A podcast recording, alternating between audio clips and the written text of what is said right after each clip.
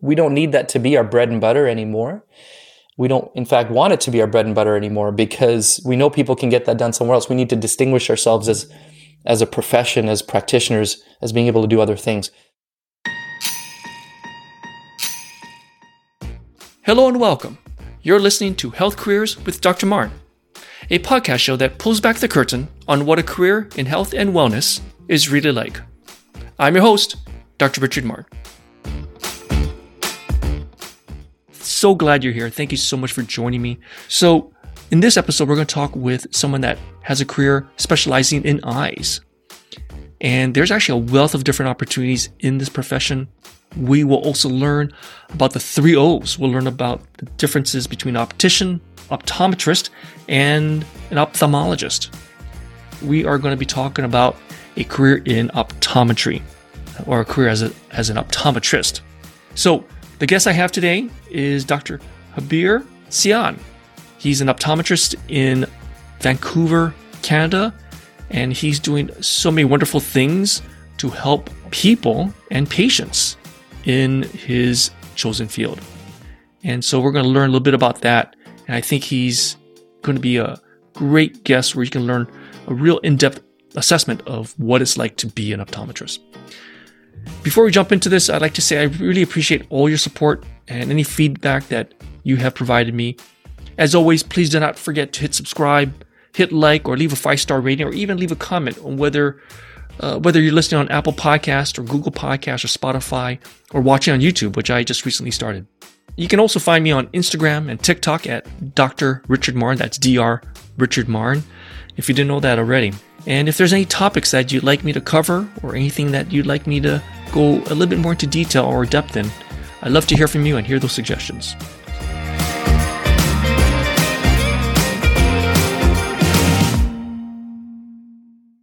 Dr. Harbir Sian from British Columbia, Vancouver, Canada. Thanks for joining me. Thank you for having me, Dr. Martin. Appreciate it. Please call me Richard. Let's, if you don't mind, let's do first names. Absolutely. Absolutely. Well, I always want to make sure I start off on the right foot, and I'll let you. Awesome. Well, thank you. you. I appreciate that. Harbir, could you please kind of give me a quick bio of yourself? Yeah, absolutely. I am an optometrist. I live in Vancouver, as you said.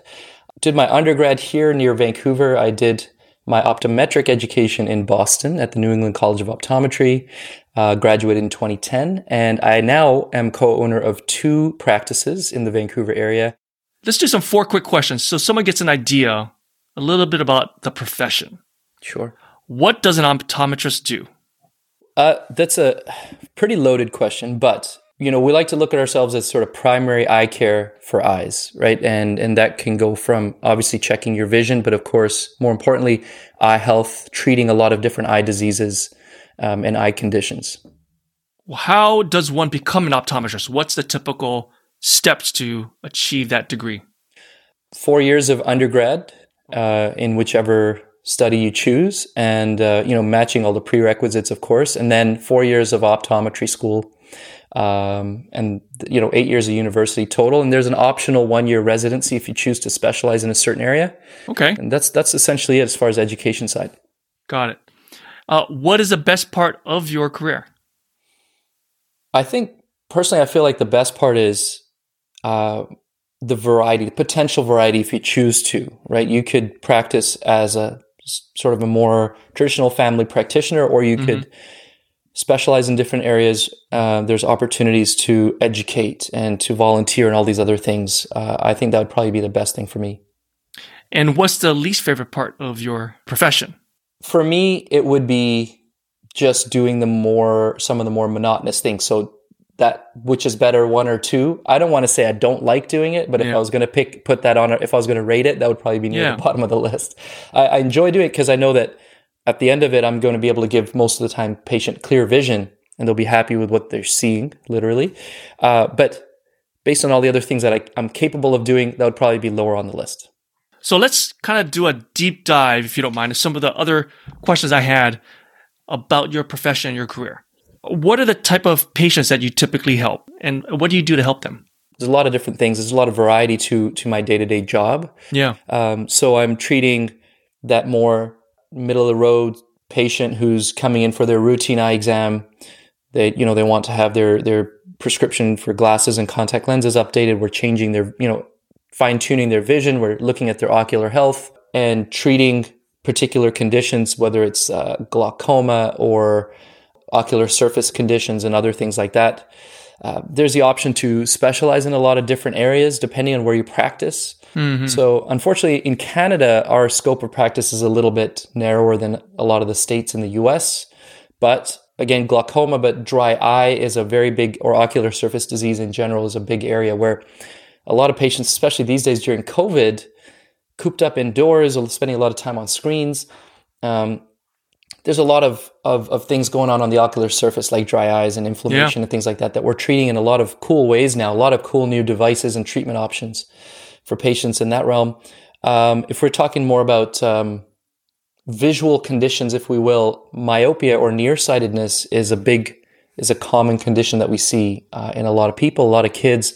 Um, there's a there's a pretty big increase in the number of people that we're seeing the prevalence of myopia now, mm. and so we're looking at there's um, sort of a subspecialty there of my, myopia management we call it, where we're able to slow down the progression of nearsightedness, so a child doesn't end up having high nearsightedness in the long term, and that could help potentially um, you know improve their health or health outcomes as well as the visual outcomes in the long term. So there's a there's a lot of different things that uh, i personally like to do and there's a lot of options out there. If you're practicing in the us um, you know there's options for potentially using lasers or other techniques uh, to help patients with different conditions so it depends on how you like to practice for me i like to keep my day I like to keep uh, a lot of variety to my days to keep myself on my toes and, and yeah. look look forward to the next day and all the different things I can do. Are you helping a ra- wide range of ages as well? Yeah, yeah. So we're seeing kids. Uh, the youngest age that we usually see is six months, and that's normally a not a very in-depth eye exam. That's usually to look for very specific things. Maybe they have red eyes or watery eyes or something like that. Yeah. But uh, essentially, from that age all the way up to, I believe, the oldest patient I've seen is around hundred. So give or take a year. give or take. Yeah. so yeah, we'll see the full range you know and um, if if there's a condition that i'm not able to treat then of course we're going to talk talk a little bit about this as well but we refer to our our, our medical colleagues our ophthalm- ophthalmology colleagues. What's your typical day like as an optometrist? I mean when do you come in? When do you leave? You know how many patients you see? I mean what's the typical day like for you? I know there's no typical day but on average what can you expect? Yeah.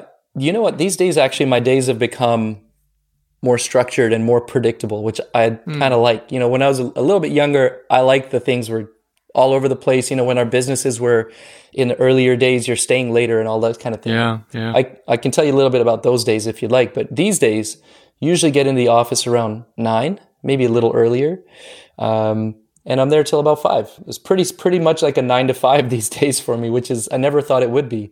um, you know, so I'm coming in around nine and um, seeing these varieties of patients. So I usually pull up my schedule first thing so I can get mentally prepared for the day. Something I learned from an ophthalmologist um, in Florida when I was was doing my internship down there. He's he showed me that he would always have his list of patients prepared for him and highlighted to show that he's got this type of surgery or this type of treatment or whatever. So he's mentally in the right space for it all. I like to do that myself as well.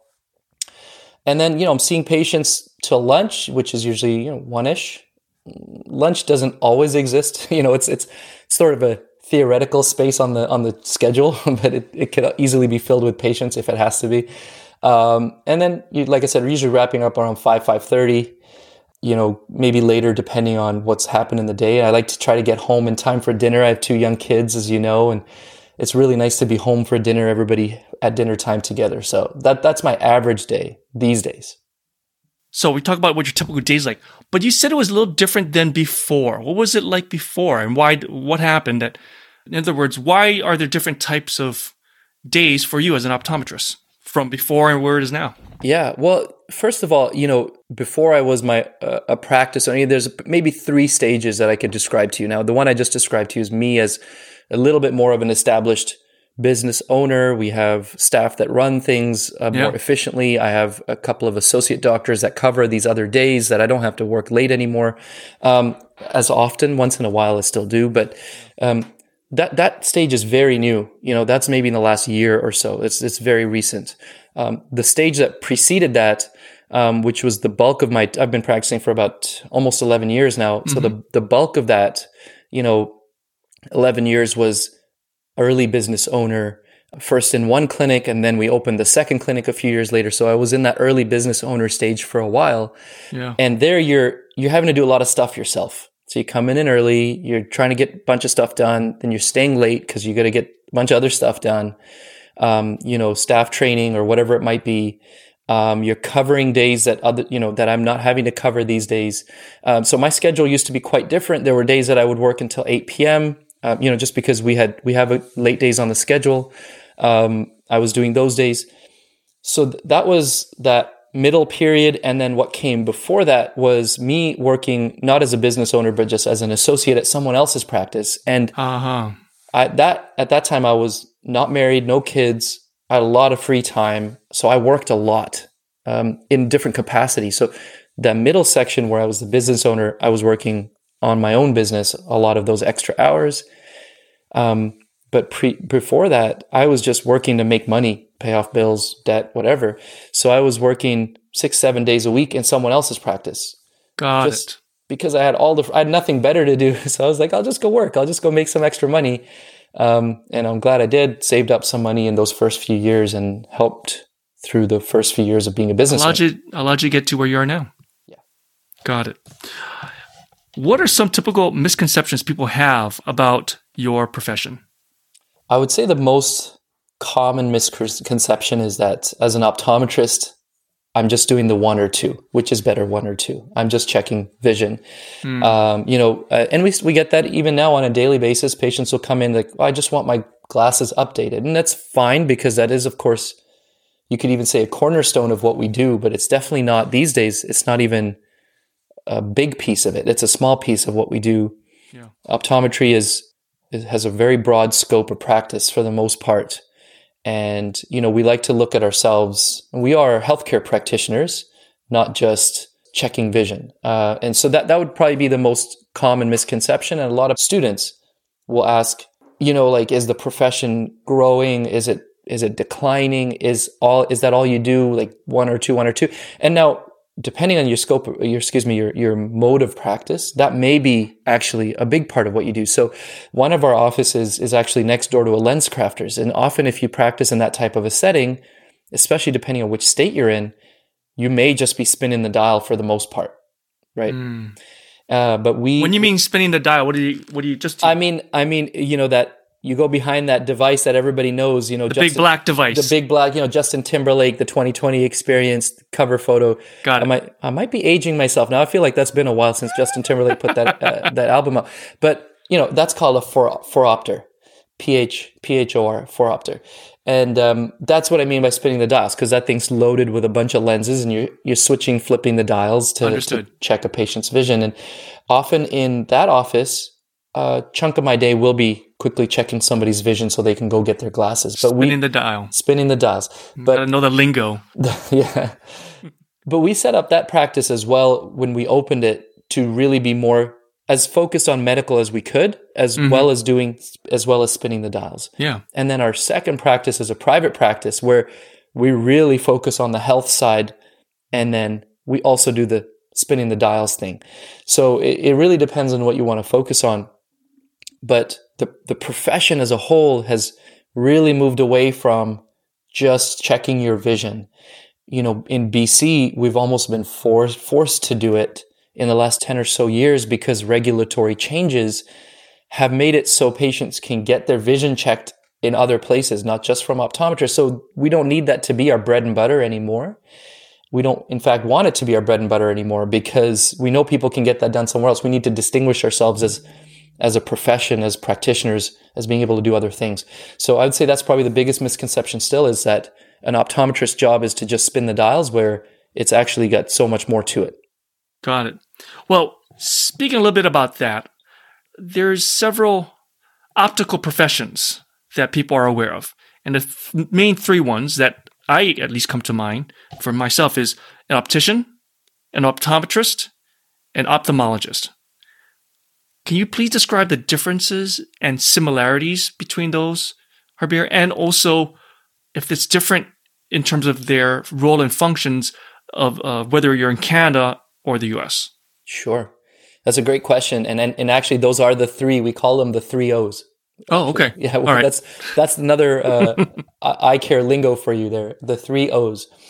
So opticians, optometrists, ophthalmologists, they're very different in many ways, but there is also some overlap.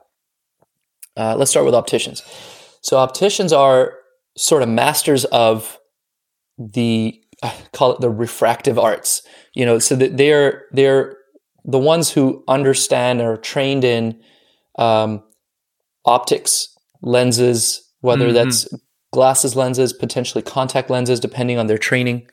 So, um, you know, I don't want to minimize what an optician does, right? Because it, it's easy to say, well, they're the ones who make your glasses, but they have to be, you know, I know a lot of opticians, some are good friends of mine, and they know stuff about lenses and glasses and optics better, far better than I do. That's their, they, they really know that well. And they know if somebody comes in with a high prescription or a complicated prescription, what type of lens to put them in, how it's going to look on their face when the frame is tilted. You know, we call it pantoscopic tilt and wrap and all these other things. They know how to calculate all these things to make sure they're limiting aberrations, distortions, and things so patients can see as well as possible.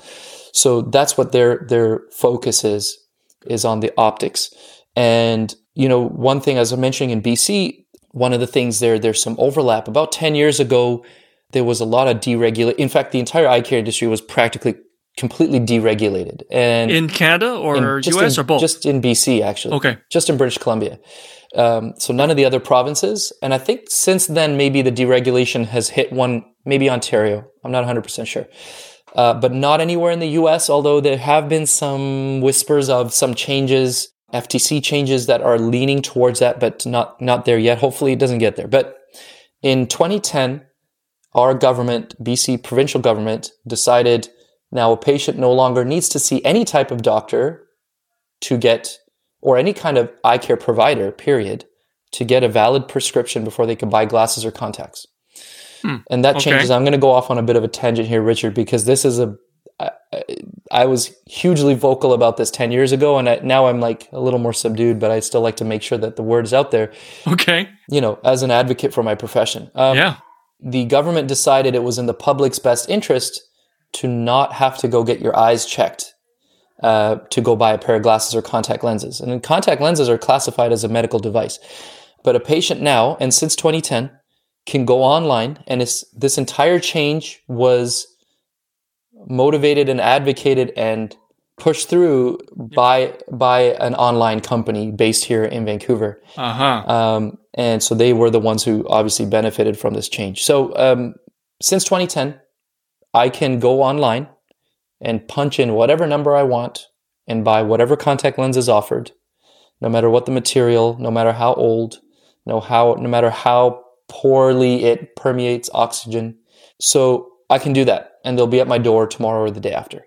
Okay. And same goes with glasses. You know, I can go and use my five year old glasses prescription and buy glasses online and just put in whatever pupil distance number I need without worrying about optical height. Yeah, which, yeah. as any optometrist and optician will tell you, is just as important as pupil distance. Horizontally, vertically, you need to know where your eyes sit in a frame. Mm-hmm.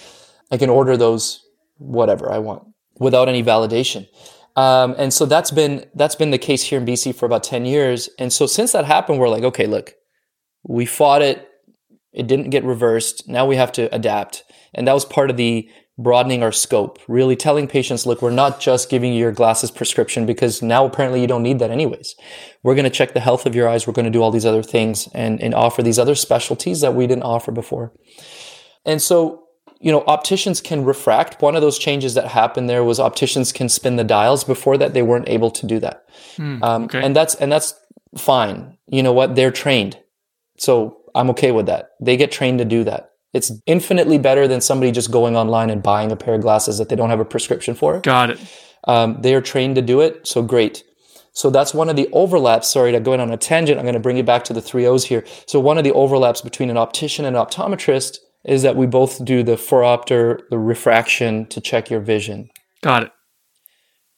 That's kind of where the overlap will stop. You know, up to optometrist offices will dispense glasses, but we'll usually hire trained opticians to do it. So they kind of still have that as their their realm.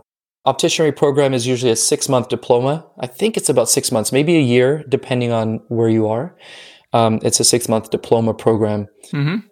Uh, then optometrist, that second O is, as I described to you earlier, a four year bachelor's and then a four year graduate program, Doctor of Optometry degree. So it's eight years of university. And, and your degree you get, by the way, is a uh, an OD, correct? OD, yeah, Doctor of Optometry. DO would make sense, but of course, DOs are doctors of osteopathy, right? So Yeah. is that is that correct? Yes. that? Yeah. Yeah, I think so. so.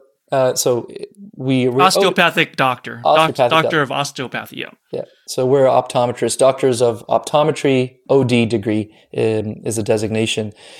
So we have the four years undergrad, four years of optometry uh, schooling, and that four years is uh, a small piece of it is spent learning refraction, a very small piece, and then a majority is spent learning the different types of ocular disease, contact lens specialties, other types of treatments, co-management with ophthalmology, uh, all sorts of other things that we get trained on. These days, students are getting trained on doing certain um, small procedures, lid procedures, even laser therapies Alright. and things like that. So pretty cool what they're learning these days. Yeah, yeah. Injectables, um, you know, um, subconjunctival, uh, subcutaneous injections, things like that, that they're able to do now um, that I didn't get trained on. Um, and I'm okay not doing those things anyways. You know, so so we go from the refraction, spinning the dials, to treating ocular diseases, diagnosing ocular diseases, and then that part overlaps with ophthalmology, but we stop at some of the more significant diseases, some of the the, the treatments and and uh, procedures that would be more invasive, more more involved, and that's where ophthalmology takes over. So ophthalmologists are medical doctors, medically Yes. trained, right? So they graduate from medical school, they do their residency and fellowship in ophthalmology. So of course, very highly trained and specialized in their area of, of specialty and subspecialty in many cases, right? So you have your your general ophthalmologist who will see some of the stuff that overlaps with what I do, treating glaucoma, diagnosing these diseases, treating ocular surface issues, and then they will do their specialty of um, treating the more difficult diseases and doing surge cataract surgery, potentially laser surgery, stuff like that, lid procedures. And then within that ophthalmology realm, there's subspecialized Yes, retinal yeah. retinal specialists, corneal specialists, and, and all these other things hmm and and all of that will depend on their their residency and fellowship. So so those are the three O's as you as you see there. There's some overlap, Yeah. but but some pretty defined spaces as well that that each of us practice in. As an optometrist, you are actually doing a number of procedures if you choose to do so. That's right. Do you ever see blood? Rarely, Oh, okay. uh, not. it's it's. I did just the other day, um, but it's rare. From from a procedure that I'm doing, it's rare that I would cause any external bleeding. Good. Um, yes, not yesterday. This week, though, I had to remove a piece of metal from somebody's eye, and it was right at the limbus. The limbus is the the edge of the cornea, which is the clear dome of the front of part of the eye. It's the edge of it's where the cornea meets the white part. Well, the coating or the covering over the white part of the eye, which is the conjunctiva. And there are blood vessels that go in the white part of the eye, and they end right at the edge of the cornea, right at the limbus. And so this guy had a piece of metal right at the limbus, and as I removed it, you know, there was a little blood vessel right next to it. So that that was broken. So there was a tiny bit of bleeding there externally, but that that healed up pretty quick. Some students get a little squeamish with blood, so I want to know if that was a big deal in your profession. Doesn't seem like it. It's not. I mean, that was one patient in like every few years. Maybe I'll see a little bit of blood. It's very rare. Got it. How would you describe your work-life balance as an optometrist? And I think we kind of talked about it already. You you have a much more, you know, nine to five profession. Is that is that pretty much so? And you your weekends are off as well. if you choose to. Yes, it's uh, it's definitely possible. I would say as a as an uh, younger doctor, if you want to be busy, if you want to, um, often actually it's a re- almost a requirement. If you're trying to ta get a job, you'll likely have to work Saturdays. Saturdays are the busiest days for Oh, most okay. offices, just because it's the day off. You know. Especially when you're working when you're first starting out. especially when you're first starting out. In fact, I did, as I was mentioning earlier, seven days a week for a little bit. I would do seven day stints, so I was even working Sundays a good chunk of time. Um, but if you find the right job or after you've worked a little while, you kind of work your way into a certain level where you get to choose. Right. Uh, yeah, it can just be a Monday to Friday uh, or whatever, four or five days of the week you want it to be. And it can be nine to five. Um, Got it. having said that, if you have a thrill for loading your, you know, loading your schedule and filling your plate with all sorts of different things, it offer offers you the opportunity to do that too, right? Whether that's teaching and, and, and educating or volunteering or starting your own business, whatever it is. So you can do all those things. What is the most rewarding part of your job? And could you give an example of where that happened for you with regard to a patient? With regards to a patient, so I really personally, I, I love the interactions that I have with my patients Yeah. day to day. That's one of my just favorite things on a daily basis. That that balances out some of the monotony that that comes with any any job. One of the reasons, actually, I think you might ask me about this, so I won't go into too much depth. But um, one of the reasons I became an optometrist was the optometrist that I was volunteering was very personable with his patients. So, um, and, and, so I always looked at that and I said, okay, this is something that aligns with my personality. I'd like to engage, and Mm. um, I love doing that. So on a on a smaller, I guess, or a daily scale, daily basis, I love that part of the job. But one of the most rewarding things is is treating um, ocular surface issues. First of all, patients have most of these patients that I see who have dry eye or ocular surface issues. They've been dealing with them for a long time, Yeah. and they haven't been diagnosed correctly, or they've been just they've been told here just use these eye drops. They'll help you, and the drops will help temporarily, but they don't Mhm. fix the the root cause of the problem, and they don't they don't make the patient feel better in the long term. So we've been focusing on this dry eye ocular surface realm in our practices for a little while. And just by hearing the patient, like these these symptoms that people have with ocular surface disease, they've been ranked up as high as like some pretty severe systemic. You know, I saw one thing where somebody rated their dry eye effect that their dry eye has on quality of life. It ranked as high as having like severe angina or something like that. Like so crazy, like just because it affected their ability to focus, it gave them headaches, they couldn't see well. It just their quality of life. It's a was affected. sensitive organ. extremely sensitive Yeah. extremely so so i've had some of these patients right and they've been suffering like this for years hmm. and so to be able to resolve those symptoms and treat that condition using the different treatment options that we have and maybe even taking a step back from that just hearing them out because for years they've been told oh, it's just dry eye it's just dry eye listening to them and saying i get it let me show you what's going on Mm. let me show you these pictures of your eyes here's the issue here's what we're going to do to fix it and then we actually, I, if I stop there, the patient says, thank you so much, you know, but then we actually go ahead and fix it. Then they're like, want to hug you.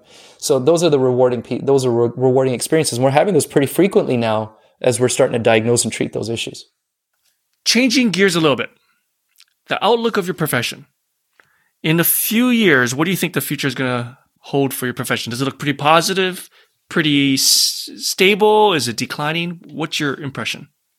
There are always people in our profession who are looking out for the growth and the best of the profession, who are always looking to see what's a new endeavor, what's a new frontier.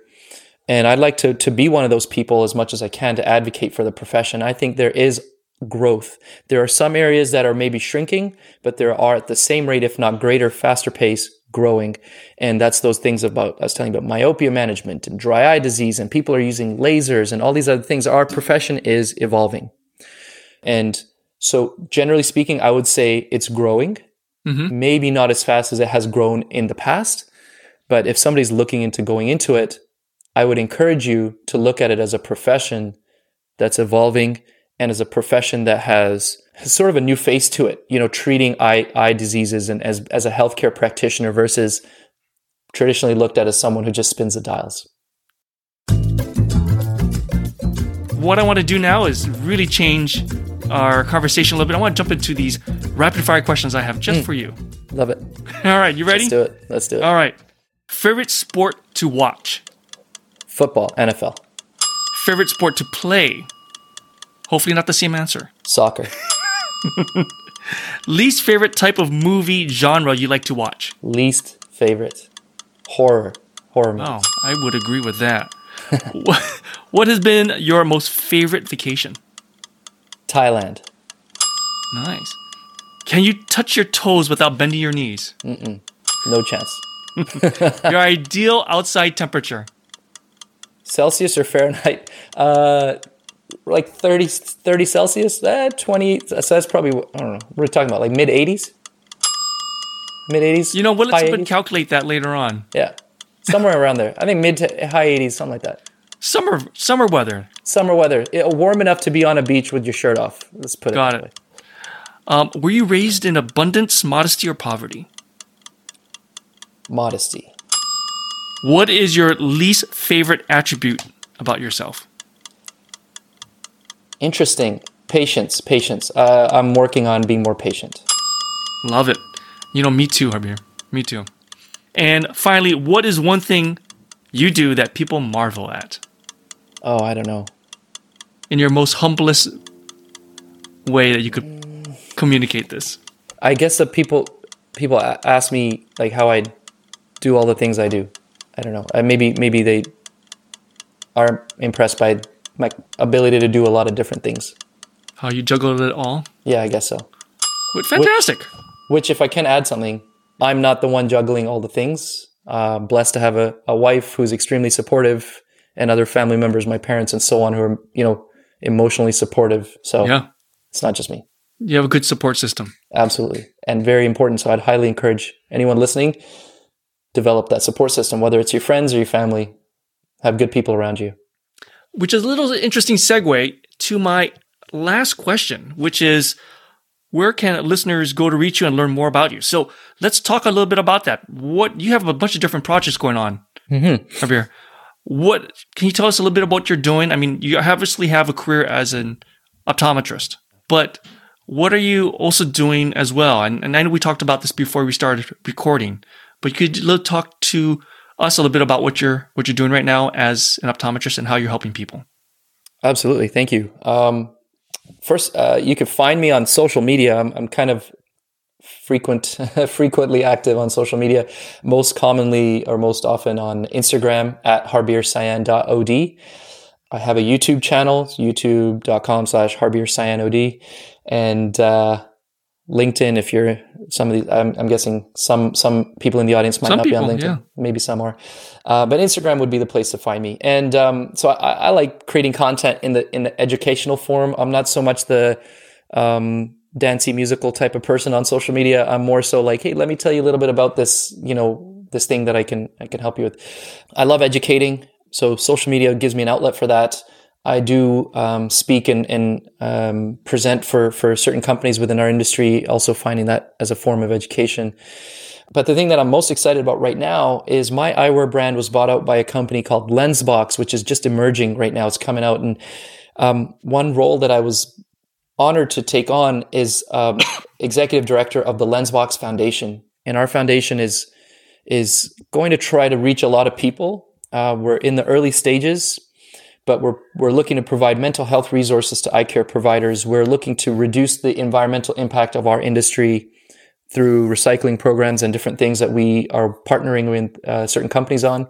And um, the third one is to con- continue to do uh, eye care types of outreach, providing eye care resources for patients who don't have access, you know, and maybe in more remote areas, indigenous populations, things like that. So yeah, that's what I'm like super excited about doing now for the next you know probably 12 months or so is where a lot of my focus is going to be. It's a new project that you're involved in. It it's is. awesome. Yeah. it's a lot of those are some lofty goals but awesome. Yeah. if you can get done that'd be great. Thank you. Thanks for joining me man. I really appreciate you coming on this episode. Thank you so much richard. Appreciate it. All right everybody. That's our show today. Thanks for tuning in. To learn more about today's guests or other past guests just check out my website, healthcareerswithdrmarn.com or hcwithdrmarn.com. Of course, if you like what you heard on this podcast, then please go to my website, add your name and email to my email list. That way you can get the latest announcements and news as they arise. You can also find me on Instagram at Dr. Richard Marn. That's Dr. Richard Marn. Thank you so much for listening, and catch you on the next episode.